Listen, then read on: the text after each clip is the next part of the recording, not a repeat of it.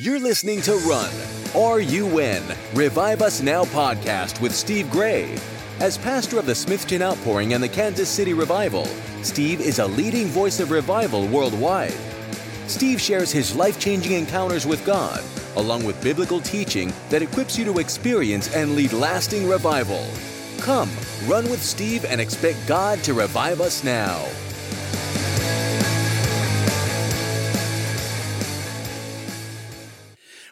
Everyone, and welcome again to a Revive Us Now podcast. I am your host, Steve Gray, where we talk about all kinds of things that relate to revival, some things you may have not thought of, personal revival, uh, that relate to church revival, revival in the nation, around the world, everything we can think of, and some of the experiences that I've had, actually had in moves of God and uh, though that experience really comes in handy.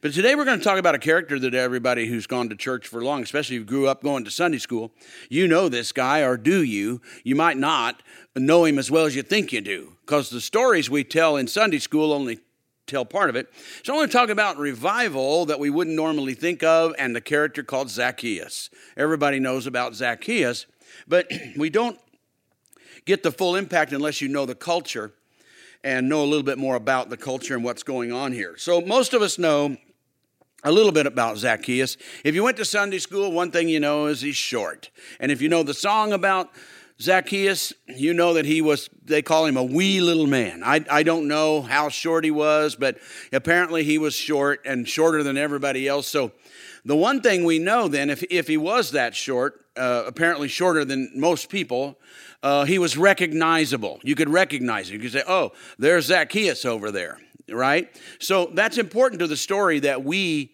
uh, don't realize. And I'll help you with that in a minute and how this is uh, so important uh, to the visitation he's going to get. So he's recognizable. The other thing that didn't come out in Sunday school when I heard about him was we knew we kind of know a little bit that he was a tax collector but i think if we studied he was he was a high up chief type big time chief type tax collector. So he was high up in the tax collector circle right? And so that's that. And then the other thing is i didn't learn is how much tax collectors were hated in the time of jesus. Because they were not just tax collectors that took uh, the money that we sh- should pay taxes, but they took money on behalf of Rome.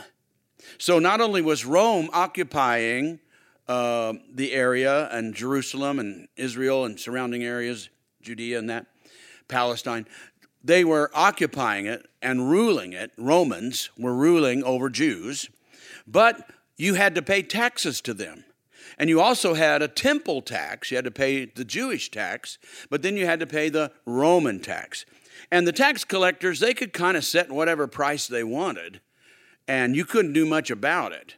And so they, they, would bring, they would get taxes for Rome, but they'd set the amount, so they got something too. So by the time you paid your taxes, the Roman tax collectors or, the, or a Zacchaeus type guy, he was getting some of your money, and Rome was getting some of your money. And so they were very much hated because they were in cahoots, so to speak, you know, cooperating with the Roman Empire.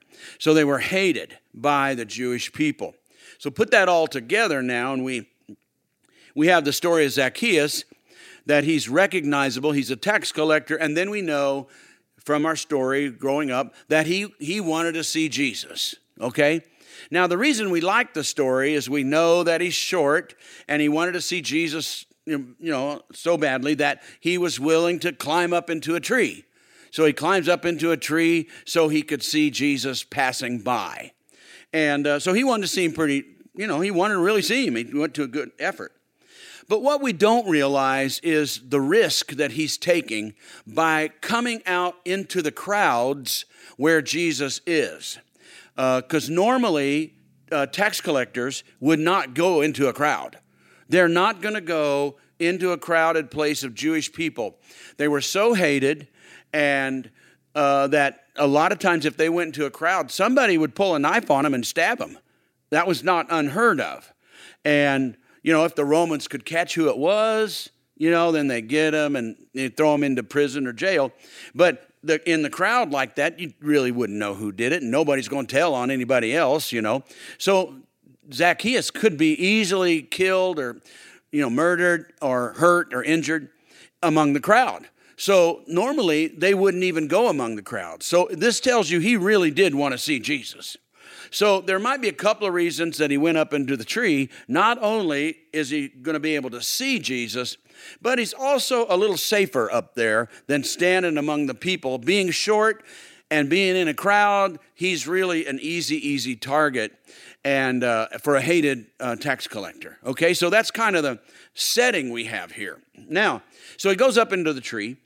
Now, never in anybody's mind of popular Jesus. We're talking about the people that are yelling and looking and wanting. I mean, the popular Jesus among the crowds, because we sometimes know that some people didn't like Jesus, but there were the crowds that loved him and his own followers. None of them, none of them would ever expect what is about to take place. Because they along, no, none of the people would like Zacchaeus.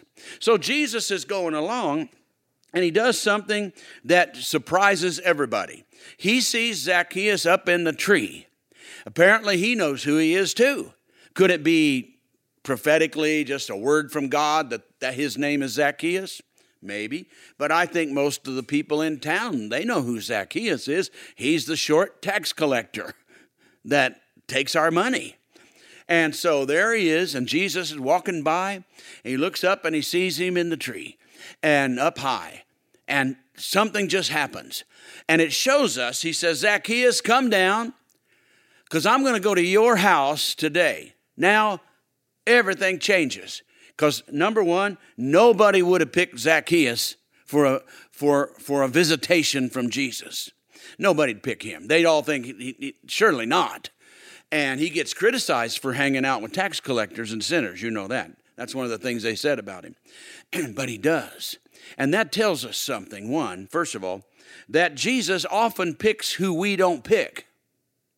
And that's why everybody who's maybe never been picked or wouldn't normally pick, or maybe your life has not been what it should be, and so you wouldn't even pick yourself, needs to be in the position to be picked because you don't know. You may look at the pastor over here or this talented person or this singer over there and you think well if god's going to pick somebody to lead something great and do something great or get a visitation from jesus or god that's probably who they'll pick or they'll pick that big church on the corner or whatever. Be ready be ready because oftentimes we well would you have picked a smelly fisherman to go catch people? No he just a fisherman knows nothing about anything and Jesus picked Peter and the other fishing buddies. And and uh, you know, so look who he picked. So all of a sudden, this hated tax collector is being up in the tree, and Jesus says, I'm coming to your house. And so this hated tax collector is now going to be visited by Jesus himself. How many other people in that crowd would have loved to have Jesus come to their house? And they're looking at themselves saying, you know, I'm better than that tax collector. I'm better than they are. I'm not a tax collector and I'm fair and I work hard. And in fact, I don't have as much money as I'd like to because tax collectors take it all and I've lost so much. And I love God and I'm, you know, I try to be honest. And all these things are going through their head and said, I pro- he should have come to my house, not that tax collector's house. What is he thinking? But there, there's the picture, see? Jesus is showing, I sometimes pick who you wouldn't pick. I sometimes have my eye on people that you wouldn't pick. And so, so a lot of the people who could be leaders, spiritual leaders, don't step into those shoes. Kind of like the prodigal son came back and he was about to tell his father how bad he'd been and he just needs to be a servant. And all of a sudden, the father throws his robe, you know, this his robe on him, and he's got this robe on him. And you imagine how that must have felt heavy because he's about to say he's not worthy to be his son. Now all of a sudden he's wearing this robe. There, and the others, the second son says, This is crazy. This is the wild son, and you're putting a robe on him and having a feast. What's other people going to say about Jesus hanging out with Zacchaeus? And they think he should have gone to my house. But it shows us we don't always know who He's going to pick. And if you want to be picked, put yourself in position to be picked.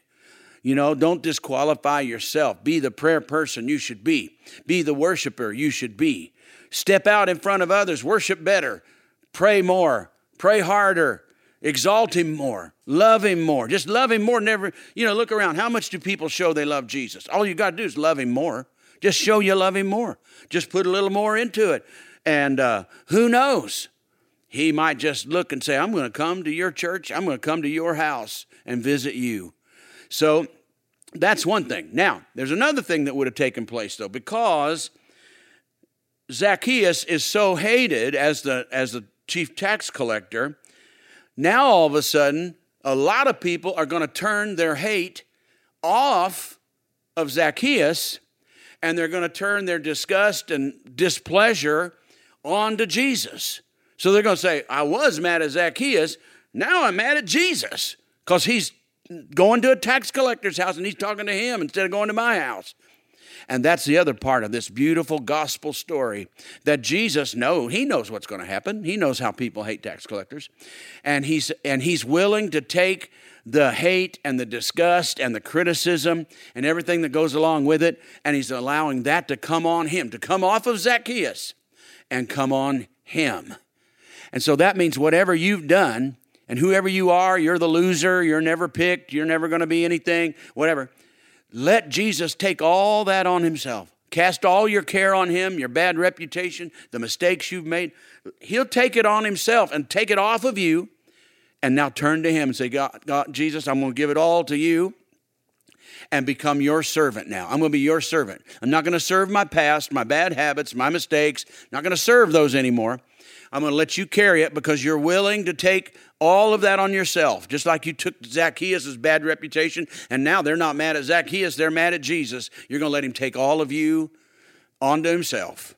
And you say, it, But I'm going to be, because you're willing to do that for me, I'm going to take my life and I'm going to start serving you with all my heart, soul, mind, and strength, loving you and serving you. I'm going to care about you because you're willing to take that on to yourself. And that not only is the right thing to do, it also puts you in position to get a visitation from God where He may just say, Hey, I'm coming to your house today. And that's revival. All right, till next time. Bye bye. Thanks for listening to the Revive Us Now podcast with Steve Gray. Push the subscribe button so you don't miss an episode and spread the word on social media. For more episodes and resources, go to reviveusnowpodcast.com. Until next time, keep on running for revival.